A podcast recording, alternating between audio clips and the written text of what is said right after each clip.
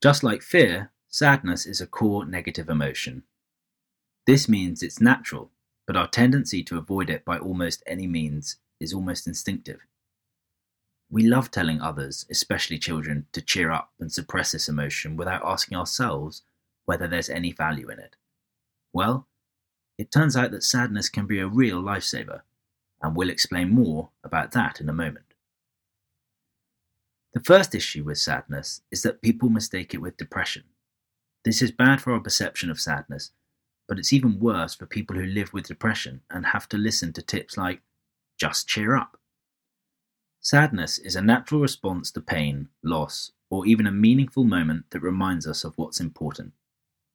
Depression, on the other hand, can come without a simple explanation and bring about feelings of numbness or lack of energy and debunk the common myth that depression is just a prolonged experience of sadness. A useful way of thinking about negative emotions is to ask ourselves how they might have served us in our hunter gatherer time. Sadness developed as a way to signal that we need help or comfort, and it's still important for the same reasons.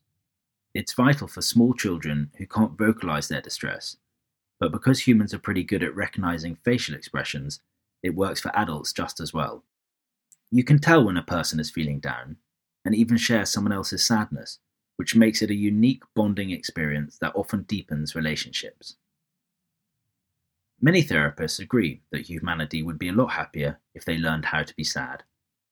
Resisting it can create real issues with the way we experience the world and process the inevitable bad stuff in it.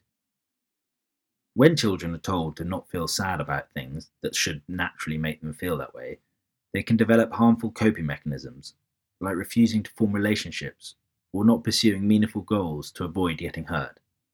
So it's not just okay to feel sad, it's essential. Next, we've got a quick exercise to try to connect you with the deep experience of sadness. Check it out below and let us know what you think.